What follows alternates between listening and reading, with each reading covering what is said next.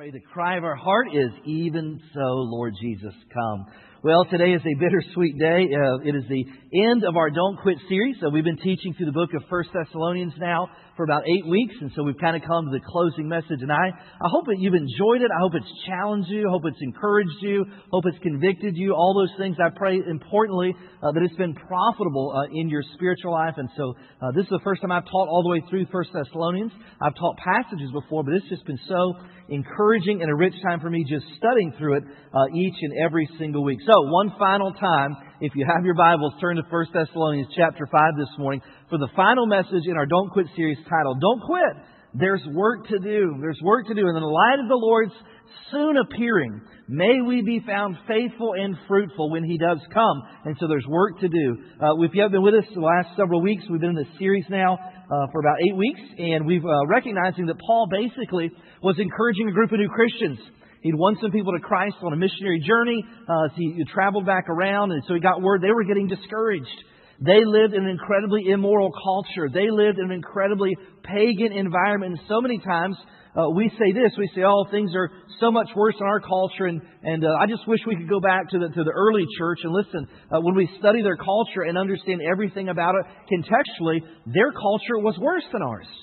It was worse than ours. And so, uh, in our culture, if we could just fast forward these principles, we live in a culture uh, that seems to be tolerant of everything except biblical Christianity. And so we could take these principles that were being preached 2,000 years ago and just kind of fast forward them into our culture. We'd say, oh, it's the same thing as living out the truth of God's Word, even in our culture. So let me just give you a quick uh, recap. We've covered the first seven messages. We said, don't quit. Uh, someone is watching. And your perseverance has an impact on those who are watching you walk through a trial. We learned that in chapter 1. Uh, we said, don't quit because God can use you. You may not recognize your giftedness or how God has wired you up or even think you can make a difference. But we learned in chapter 2 we should never quit because God can use us. Don't quit when life is hard. Chapter 3. Uh, don't quit in the battle for purity. Chapter 4. Don't quit because Jesus is coming. Uh, chapter 4 as well. And then don't quit because there's work to do. And that's where we find ourselves in chapter 5. And so, uh, part two of the message we started last week in verses 12 uh, through 22. And so, Paul had just taught them in chapter 4 hey, Jesus is coming back. One day the trump of God will sound, the archangel will cry out, Jesus will descend with a shout, reveal himself. And so uh, Paul says in chapter 4, he taught that in chapter 5, verses 1 through 4, he said, Now, you're no longer ignorant. I've told you he's coming back. I've described for you what this looks like. Apparently, they had some questions. that's why they wrote. And then he says, as a result of that, because you're no longer ignorant, your life should be different. You should be sons of light and daughters of light in chapter 5, verses 5 through 11. And then answer the question, like, I get that. I know that when Jesus appears, I want to be faithful. I want Him to be pleased at where I'm at spiritually. But, but what does that look like? I'm no longer ignorant, 4 and 5. I should be living different, verses 5 through 11. But what does that look like practically? Verses 12 through 22. And so that's what we're going to walk through this morning. Uh, in verses 12 through 22, where Paul just kind of basically is wrapping up the conversation. So he just gives like 15, 16 rapid fire bulleted kind of commands and say, listen, by the way, don't forget this and do this and don't do this and be this and those kind of things. And so that's what we're going to look at practical, practical this morning. So, uh, chapter 5, beginning in verse 12. He says, We urge you, brethren, to recognize those who labor among you and are over your Lord and to esteem them very highly in love for their work's sake. Be at peace among yourselves. Now we exhort you, brethren, warn those who are unruly Comfort the faint hearted, uphold the weak, be patient with all.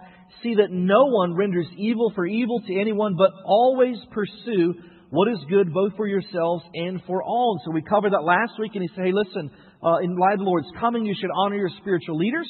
Uh, because as they get discouraged in the face of persecution, those following them can get discouraged and they can quit as well.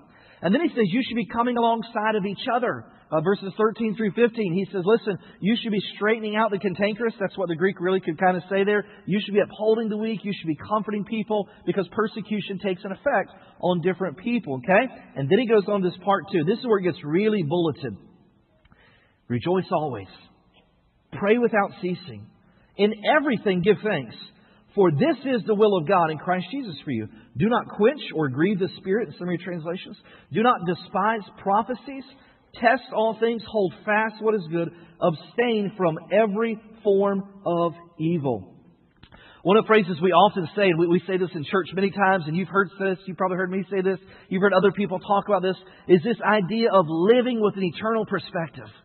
And we throw that word around, but then so many times people take that and they distort it in such a way that it was never intended.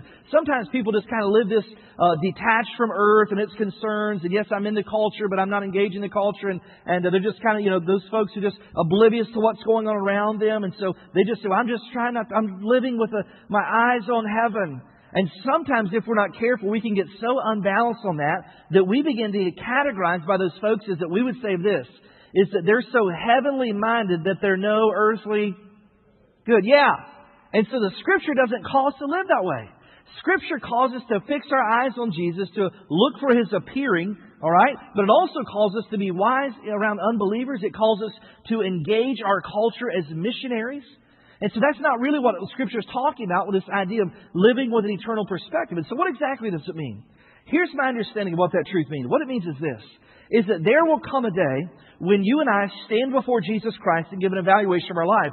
1 Corinthians chapter 3. Judgment seat of Christ, the Bema seat. It's a place where rewards are given. I'll offer up my life as a work of service.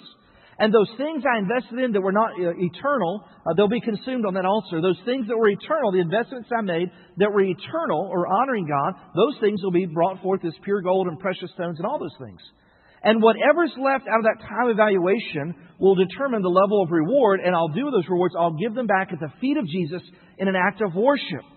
And so, what does all that have to do with living with eternal perspective? Because here's what it means it means that every effort of my life, every action, every attitude, every relationship is living in light of the truth of that day. That everything that comes out of my mouth, that every uh, decision I make is living in light that one day I'll stand before Jesus Christ and my life will be evaluated. That's what it looks like to live with an eternal perspective.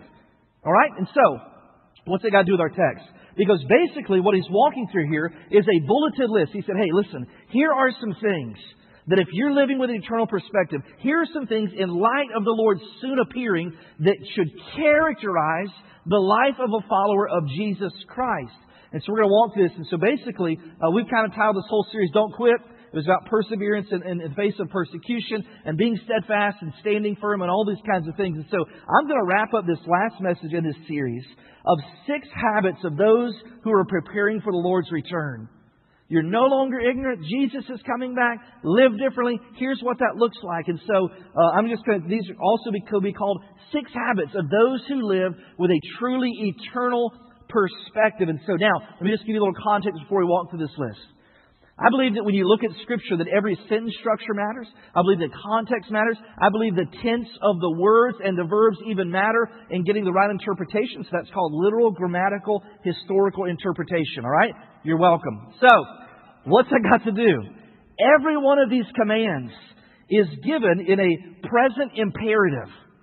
You say, thanks for the English lesson. What, who cares? Listen, they're given in a present imperative. An imperative in Scripture is a command. You know the difference between commands and non commands in Scriptures? One you pray about, the other you don't. Commands, you, you don't pray about commands. We do that all the time, do we not? Jesus said, you know, uh, be baptized. I'm praying about that. Jesus said, you know, be generous. I'm praying about that. Jesus said, forgive those who persecute you. You know, I'm praying about that. Those you don't pray about commands. You just surrender to them. All right, so these are imperatives. These are commands. These are not options. These are things we should be doing to live with eternal perspective. Our lives should be characterized, but it's a present imperative. So, what does that mean? What that means is this these are continuous actions. These are not things you cross off and go, I did that one time. Yeah, I remember back there I did that, or Jesus said that, so I did. Listen, he's saying these are uh, continuous commands. In other words, my life, your life, should be characterized habitually by these six things. All right, so that's what we're going to walk through this morning. And uh, we're never given an exemption because of circumstance or discouragement or difficult people. And so he just said, hey, these are some things you should never quit doing as a follower of Jesus Christ in the light of his return. The first one is simply this don't quit rejoicing. Don't quit. We've been talking about don't quit for eight weeks, and so I'm going to give you six things you should never quit on in light of the Lord's soon appearing. And the first thing he says here is simply this, is don't quit rejoicing. Now, we just got to be honest this morning. We live in the real world. Real hurts, real sin, real consequences, real trials, real disappointments. And so this command almost seems impossible. But let me remind you in Scripture consistently that when God gives a command, He never gives a command that He also does not resource us in such a way that we can obey. And so, so many times we come across the commands of Scripture, and I've sat across from people, uh, you know, in my office in a one-on-one environment or in a smaller group, and pouring into people or counseling or whatever the case is. And some people just kind of say, "Well, here's what God says about that," and they look across me and they say, "I can't." I said, listen, is, are you a believer? Yes. Well, then the Spirit of God lives inside of you. And so when the Spirit of God lives inside of me, when it comes to a command, there is no such thing as I can't. A more honest and biblically accurate answer is, I won't. I don't want to. That's hard. That hurts. That takes me to a place that I've shut down. I won't. And so he says, listen, don't quit rejoicing. And you say, I can't. No, no, no. Biblically, I won't. That's what he's describing. God never gives a command without resourcing us in such a way that we can obey that thing. And so when we're looking at this passage, though, we look, at, look at verse 16, what he said. Just very simply, rejoice always. Rejoice always. And I've taught this so many times, so I'm going to walk through this a little briefly. Uh, joy is not happiness. It has nothing to do with my circumstances. I'm happy or sad based upon my circumstances. I got the raise. They said that you know, they checked the box, you know, just whatever the case is, whatever it looks like, that I'm totally a slave in happiness to my circumstances. But joy is independent of circumstances. Joy has nothing to do with my circumstances. Joy has everything to do with the confidence of my God who allowed that circumstance to happen. Joy has everything to do with no matter how difficult it is that I really live out and believe at the core of my being. I reckon it so that everything works together for good to those who are called to love God or called according to His purpose. That I actually believe that to the point that I live out of that truth. And so now what's going on around me, joy is inside of me.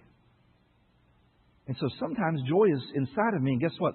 I'm not happy on the outside. But he says, don't quit rejoicing. Well, how do you do that when life is hard and full of disappointments? Joy means recognizing that God is always there and God always has a purpose for my pain. God always has a purpose for my pain. God never wastes a hurt. We do, but God never, ever wastes a hurt. And before you had a problem, God had a plan. And the plan is to sustain you and give you a testimony of His grace that was sufficient in your time of weakness. Many years ago, I heard Rick Warren say this. I wish I'd have said it, but that's why he's Rick Warren. I'm not. Rick Warren said this. He said, Your greatest potential for ministry, your greatest potential for ministry directly intersects with the greatest place of pain in your life. Your greatest potential for ministry directly intersects with the greatest place of pain in your life. And so I rejoice not because I'm happy about what's going on. I rejoice because even through this, God sustained me, showed Himself faithful. His grace was sufficient, and God can use it for His glory on the other side. He says, Rejoice always. Don't quit rejoicing is the command at continuous things. Verse 16. Second command he gives there, don't quit. Don't quit rejoicing. Secondly, don't quit praying. Don't quit praying.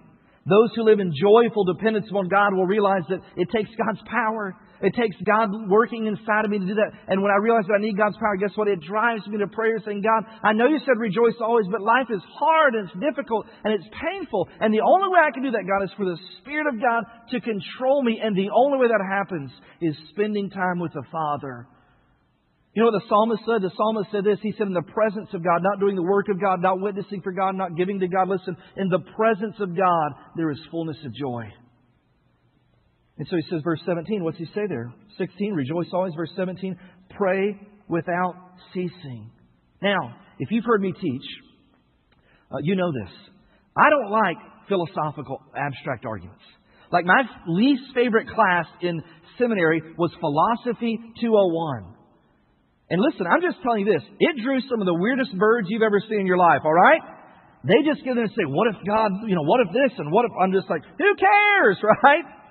And just all these abstract, you know, listen, you know what I like? I like practical. Here's what I like. Tell me what the text says, even if I don't like it. Tell me what it really says, and then tell me what it looks like to live out that truth. That's what I want. I don't want philosophy or abstract theory. Listen, tell me what that looks like. And so, when I came across this command this week, here's the natural question I have. How do you do that? Like, how, how do you pray without ceasing? I mean, how, how does that happen? I'm in a continuous state. How is that even practical, right? Should I be talking to someone else the whole time, carrying a conversation on with God, and, and I'm distracted? And if I don't do that, then I'm, you know, listen, if you're sitting here and you're listening to me and you're not praying, are you sinning? Right? And listen, I just assume that when I see you with your eyes closed, that you're praying. I don't know what the mouth open part is. I don't know if you're offering utterances. I don't know what that part is. Or the drool. Maybe that's a fragrance. I don't know. Listen, I don't know. But I'm just assuming, though, they're praying without ceasing, right? And so, let me, let me tell you what the Bible teaches about prayer. I want to make this super practical. The Bible talks about and describes and illustrates two facets of prayer. One is what I would call retreating prayer. Now, that is not backpedaling. That is not, you know, oh God, help, help. You know, the, the, listen, retreating prayer is those times of retreating or getting away, isolating myself from the distractions of my life, whatever those may be. All right? And I'm just, this is, this is when the Bible talks about that Jesus often went to the mountaintop to spend time with the Father. And if Jesus had to draw away for periods, and I know how busy you are, and I promise you, you don't have any more responsibility than Jesus had, okay? And so if Jesus had to retreat often to the mountaintop with the Father, then guess what? There should be times of retreating to get along with God. And, and I know that's hard. Listen, uh, we've got four kids in our house, and so it's, it's hard to find that quiet place. And, and, and just some of your lives, it's just difficult to have. But listen, there should be times where I'm carving those things out. And I've heard people give testimony. They had a special chair. Like this is Andy Stanley. I heard him teaching on this. He said, my dad growing up, uh, Charles Stanley, he said we had a chair in our house and uh, anytime that someone was sitting in that chair, you just kept walking. You didn't talk to them because you knew they were spending time. That was their place. That's where they retreated. All right? And so there are those times. But also in Scripture, there's this constant conversation that goes on between God and I. There's times of retreating, but then there's also times of what we would call conversational prayer, where every opportunity, every relationship, every division, every place where there's friction, everything, I'm just constantly talking to God about that. God, give me wisdom in this circumstance. God, help me to forgive when I don't want to. God, help me to honor. Help me to be bold and speak up uh, when I'm being persecuted in my workplace or in my school or those kinds of things. That's just that conversation with God all throughout the day. That's what praying without ceasing is. Now, I've just got to be honest, personal testimony. I'm a lot better at conversational prayer than I am at retreating prayer. And I'm just being totally transparent. Uh, I'm trying to discipline myself and grow in this the same as you are. Uh, I find that in retreating prayer, oftentimes I'm a checklist person, right? Like God's greatest gift outside of Jesus was the checklist. I believe that with all my heart.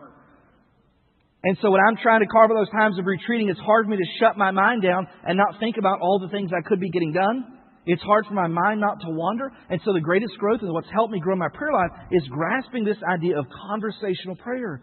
Listen, some of those are incredibly short. Right? I mean, just, just this conversation with God just going on over and over in my life. And so that's how you pray without ceasing. It's living with an attitude of prayer that every circumstance is an opportunity to seek God's wisdom so that He may get glory. That's what He's talking about there. Several years ago, Christianity did a, uh, a list they posted a list of 50 books ever written that have shaped evangelical Christians. Now, this was not the 50 bestsellers. Uh, this was not the 50 uh, greatest literary works from a writing perspective. These were the 50 top books that have actually shaped or changed the way that we live out our faith. So, so to me, that's the most important list if you're going to make a list. And so here's what they said. They said the top book, all these books written hundreds of years, number one book on that list was a book that I had never heard of in my life. And I've read a lot, okay? I'd never heard of this. Number one book on that list was a book written in 1987. Uh, maybe the only good thing that came out of the 80s, by the way, okay? 1987 by an author that most people have never heard of named Rosalind Rinker. You ever heard of Rosalind Rinker? Yeah, me, me neither. And Rosalind Rinker wrote a book that was called the number one book that shaped evangelical Christians called Conversing with God. And the whole subject of that book was how to grow and how to develop and what conversational prayer looks like. She was the first person who put legs under the idea of praying without ceasing in a written work that was concise and practical. And what happened, it changed prayer from this formality these cliches and, and you know, these and thous and all these kind of things. And you know, at a point in time in prayer meetings in the life of the church, people would, you know, they would do, they get up and read written uh, speeches about prayer. And she was the first person to say, no, no, that's not what that looks like. And there were some other books. Brother Monk wrote a book many years ago. But that's the idea. I'm just in a constant conversation with God. God, how can I speak for your glory? God, how can I honor you? How can I do all these things? And so Paul says, don't quit rejoicing. Don't quit praying. What else does he say? Don't quit thanking. Verse 18, what's it say? In everything, give thanks. For this is the will of God in Christ Jesus for you. How many of you at one point in time have ever wondered what God's will is for your life? Have you ever walked through that struggle like, I, don't know, you know, those guys? Listen, there's multifacets of that. Let me give you one of the facets. Verse 18. You say, how do you know that? Because I can read. In everything give thanks. Why? For this is the will of God in Christ Jesus for you. And so, one of the will of God for my life, one of the things I have to pray about, one of the things I have to wonder about, is this idea of living with gratitude. You know what gratitude is? Gratitude is a tangible expression of the grace of God. Gratitude is living in such a way that says, I don't have everything I want. If I'm just being honest, maybe even some things I don't need to listen to. God has been so gracious to me. God has been generous to me. And so I'm going to live in a spirit of thanksgiving. Listen, thanksgiving is not a holiday, it's a lifestyle. That's what the Bible teaches. And so he said, This is the will of God, verse 18. In everything, give thanks. Now, let me just pause here for a minute. Before we move on, let me just address a common mistake in dealing with this command. I've, I've seen people do this over and over. Because here's a fair question there are some painful things in life that we live through and with that's the overflow of someone else's sin. Thank God for that. Some things in our life are the result of spiritual warfare being waged against us by the enemy. You thank, you thank God for that? Pastor, someone walks in your office and says, I've been, listen, I've been given a terminal diagnosis. You, you thank God for that? Give thanks for all things, right? No, no, listen. One of the reasons we break down verse by verse and sometimes word by word when it comes to interpreting Scripture is because every word matters, even the tense of the word. And so the verse actually says, doesn't say give thanks for all things. It says give thanks in all things or in all circumstances. Look at verse 18. What does it say? In everything, not for everything, in everything, give thanks, for this is the will of God for you in Christ Jesus. I don't, I've never in my life thanked God for cancer. I've never had someone walk into my office and say, Here's my diagnosis. Say, I thank God for that. I've never in my life as a pastor thank God for the results of sin. And cancer is a result of living in a fallen world. But I can thank God that God has allowed that trial into my life. I can thank God in advance because I know that if I remain under that trial, God will use it for His glory and will change me and will draw me to Himself through that pain.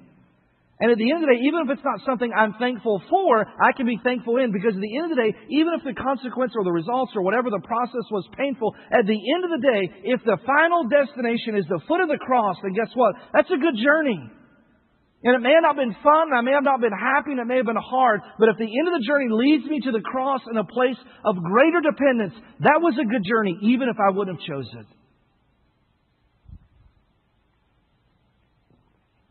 One of my favorite biblical illustrations of this principle is Joseph and his brothers that sold him into slavery. I could read that story over and over and over in Genesis chapter 50. Some of you know the story, some of you don't. Joseph's brothers were jealous of him. He was the favorite son. I know what that's like. They sold him into, into slavery. And so they just kind of written him off. They came back, and, and his dad's like, What happened? Like, oh, I just you know, got killed, just eaten, whatever. And so years later, Joseph goes into Egypt. He goes in there as a slave. They recognize his promise, his potential, God's favor in his life. He eventually gets promoted to second in command there in Egypt. And there comes a famine back home. His brothers hadn't seen him in years. And so the father says, Hey, listen, we're going to starve to death. You need to go to Egypt because they've got grain in Egypt and just go there and tell them we have need and they'll disperse that. And so they get there and they, they go before and they, they, what they recognize is they come before and the person who's in oversight of that is Joseph. and they stand before him trembling with fear. Oh, it's all these years. All the bitterness that's built up, all the anger that's still there. He's, he's powerful. He's going to kill us. Here's what it says in Genesis chapter 50, verse 19. But Joseph said to them, Do not be afraid, for I am in God's place. Oh, think of that. I'm in the very place God wanted me to be all along. And yes, I'm not thankful for how I got there. Listen, at no point in time he said, Hey guys, it was really awesome. Remember when you threw me in that pit and sold me into slavery? That was awesome. Thank God for that. He said, No, I'm not thanking God for what happened because it was terrible. But through all of that, even when I couldn't see it, what's he say? I'm in God's place. And as for you, you meant evil against me, but God meant it for good in order to bring about this present result, to preserve many people alive. So therefore, don't be afraid. I'll provide for you and your little ones. So he comforted them and spoke kindly to them. Wasn't thankful for what happened. Wasn't thanking God for those things they sinned against him, but he's thanking God in the circumstance. God was still honored through that process. I don't thank God for the cancer, but give thanks that in my time of sickness, God used this trial to cause me to value every relationship more deeply. I don't thank God for my spouse having an affair, but I thank God that in the time of healing, I truly learned what it means to forgive like God has forgiven me. I don't thank God for the loss of my job, but I thank God that through that, I finally learned the lesson that He alone is my provider. I don't thank God for my child sinning against me, but I thank God in the time of dealing with him, I understand more deeply what unconditional love looks like. So I don't thank God for all things, but I thank God in all things, for all things work together for good to those who love God, who are called according to his purpose. And so he said, listen, don't ever quit thanking. And you may not see it, you may not know how it all turns out. But if you just remain under that, then guess what? You'll say just like Joseph did, hey, don't worry. I'm in the place God has for me. Don't quit obeying. Verse 19, what's it say? Do not quench the Spirit. Some of your translations say, do not grieve the Spirit. The word quench there in the original language means to extinguish, to stifle, to slow the progress down. There's so much confusion about the ministry of the Holy Spirit. Listen, the Spirit of God, there's nothing you'll ever do if the Spirit of God dwells inside of you. There's nothing you'll ever do that causes the Spirit of God to leave once you're indwelt with the Spirit of God. In times in Scripture, we read where the Spirit of God came upon people and it left them in the baptism of the Holy Spirit. But once that Jesus ascended, the Spirit came down and dwelled the hearts of men. Listen, there's nothing you can do where the Spirit of God will ever leave. Your heart is a home. It's not a hotel, all right? The Spirit of God is checking in and out. The Spirit of God lives inside of me. And so what's the ministry of the Holy Spirit now? What's it doing? Listen, it comforts. Scripture talks about the Spirit comforting. It talks about the Spirit of God teaching us or, or making us understand Scripture. It's called illumination. The Spirit of God uh, convicts me of sin. The Spirit of God empowers me to do things that I would not do in my own flesh and my own strength. And so when he talks about grieving the Spirit of God or quenching the Spirit of God, listen, when I understand Scripture, the only thing that can grieve or quench or slow down or stifle the progress of the Spirit of God inside of me is sin. And it's no one else's sin, it's only my sin. That when I come to that place of sin, that it grieves the Spirit of God, and I no longer tap into the power of God. I no longer can feel His presence, even though He dwells inside of me. Several weeks ago, I, am going to share a story. Uh, Tasha shared a story with me, and it's better to ask forgiveness than permission. So, uh, several weeks ago, Tasha had, had, an exchange with someone. They just they, basically what they said is this: They said, "You know what? Um, I just don't feel God's presence in my life." And, and so just, you know, are you a believer? And tell us about that and give us your testimony. I, am an absolute believer and hear you know, all those kind of things. They said, well, I just, but I don't, I don't feel God's presence in my life. I don't feel like He's there, even though I know He's supposed to be there. I know, that, you know, all, all, all those things. And so Tasha will tell me what's going on in life. And so this person just laid out this, this story. And Tasha said this. She said, Hey, look what I wrote and tell me what you think. I said, Well, it's usually better to ask someone's opinion before you hit send and not after the fact. But but I, and so here, here's what Tasha said. I told her story, and Tasha said this. She said, Hey, listen, the reason you're not feeling God's presence is because you're living with someone else's husband. You know what that's called? That's called grieving or quenching the Spirit of God. I said, Preach it, sister. I said, Tasha, that was truth spoken love. I don't know if I would have put booyah at the end of that email, but listen. He says, Don't quit grieving the Spirit. What grieves the Spirit of God? What stifles its progress and its power in life? It's sin. Fifth thing he says, don't quit this. Don't quit listening. Don't quit listening. Verse 12, do not despise prophecies. Do not despise it. Do not hold it in contempt when someone proclaims the Word of God. That's what he's describing there. Prophetic utterances can either be spoken words or written words. Listen, the gift of prophecy and the apostolic time when God was giving new revelation, to the church they didn't have the Word of God. Listen, God was giving new truth, and they were speaking that truth. And there were some people that rejected that, that held the Word of God in contempt. just you know push back on. The, I, listen, I don't care if it's a message from God. I don't like the content of what you're saying, and so they would be guilty of what verse 20 talks about, despising prophecy. You said, does that still happen today? Yes. Prophecy is still in effect today. And it may not be foretelling in the sense of new revelation coming from God, but it certainly is in regards to foretelling or proclaiming the truth of what God's already said. You say, well, how does that happen today? Listen, let me tell you exactly how that happens. Anytime that someone gets up and teaches the truth of God's Word, and you determine they're rightly dividing the Word of truth, but at the end of the day you say, I think it's true, but I don't like it. And I don't want to do that. You know what you're doing? You're, you're, you're doing exactly what verse 20 tells you not to do. Anytime that we say, I know what the Bible says, but you're doing exactly what verse 20 says don't do. Don't despise prophecies when someone's proclaiming the truth in God's Word. Don't quit listening. You say, well, I, don't, I don't know if it's true. Now listen, what's he say in verse 21? He says, test all things. Test all things. Compare Scripture with Scripture. Determine whether or not they're handling accurately the Word of God, rightly dividing the Word of truth. But once that's determined, what's he say in verse 21? Hold fast to what is good. You know what hold fast means in the original language? It means embrace it. And there are some things that I don't like that the, the Scriptures teach because it convicts. But once I determine if it's true, you know what I need to do? Hold fast. Embrace it. Because the Bible is profitable for all things pertaining to life and godliness, is what the Scripture says. Here's the last one. Don't quit hating sin. Don't quit hating sin. Verse 22 Abstain from every form of evil. You know what abstain means? Only one of seven times it's used in the New Testament. Abstain means to hold oneself away from, to completely remove self, person from someone. And so, this idea that, that all things in moderation, even sin, abstain. This, the maturing Christian never says, How close can I get to the line? And still be cool with God? You know what the maturing Christian says? How close can I get to Jesus? How holy can I be? Don't quit hating sin. And I remember several years ago, and this is you know kind of a movement like don't don't preach on sin. You know, don't don't preach on sin because nobody will come and listen. You know why I preach against sin? Let me tell you why. Because I've sat too many times in my office and tried to help people pick up the pieces of the damage that sin has done in their lives. And so don't say you love people, and, and that's why you don't preach against sin. Listen, if you love people, send a warning, because it's a lot easier to fix it before it happens than pick up the pieces after life's been destroyed. He says, abstain from it.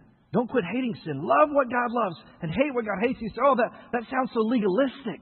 You know what legalism is? It's creating standards that Scripture does not. You know what holiness is? It's taking serious the things that Scripture actually says. And one of those things he says, listen, don't quit it. Abstain from it. And anytime you have to ask the question, is this okay? You've already given yourself the answer. And a wise person once said, Sin will take you farther than you want to go, keep you longer than you want to stay, and cost you more than you want to pay. Sin will take you farther than you want to go, keep you longer than you want to stay, and cost you more than you want to pay. I want to close out our series with an excerpt that I came across this week. I can't believe I've never seen this before. From the diary, the real diary of John Wesley, the great, great evangelist, great preacher. And under the banner of Don't Quit, here's what John Wesley's diary said Sunday a.m., May the 5th, preached at St. Anne's, was asked not to come back anymore. I've had a couple of those. Sunday p.m., May the 5th, preached in St. John's, Deacon said, Get out and stay out. Sunday AM, May the 12th, preached at St. Jude's. Can't go back there either. Sunday AM, May the 19th, preached at St. Somebody Else's. He couldn't remember the name. Deacons called a special meeting and voted, I cannot return. Sunday PM, May the 19th, preached on the street, kicked off the street. Sunday AM, May the 26th, preached in a meadow, chased out of a meadow as a bull was turned loose on a service. Never had that. Sunday AM, June the 2nd, preached out at the edge of town, kicked off the highway. Sunday PM, June the 2nd, preached in a pasture. 10,000 people came to hear the Word of God. Don't quit. You never know when 10,000 people may need to show up and hear about the God who sustains you when you didn't have the strength to go ahead. Don't quit. Don't quit because the truth of Philippians 1 6, that being confident of this very thing, that he who began a good work in you will carry it on to completion until the day of Christ. Don't quit. Don't quit because the only step you have to take is the next one forward. Don't quit. Would you bow your heads?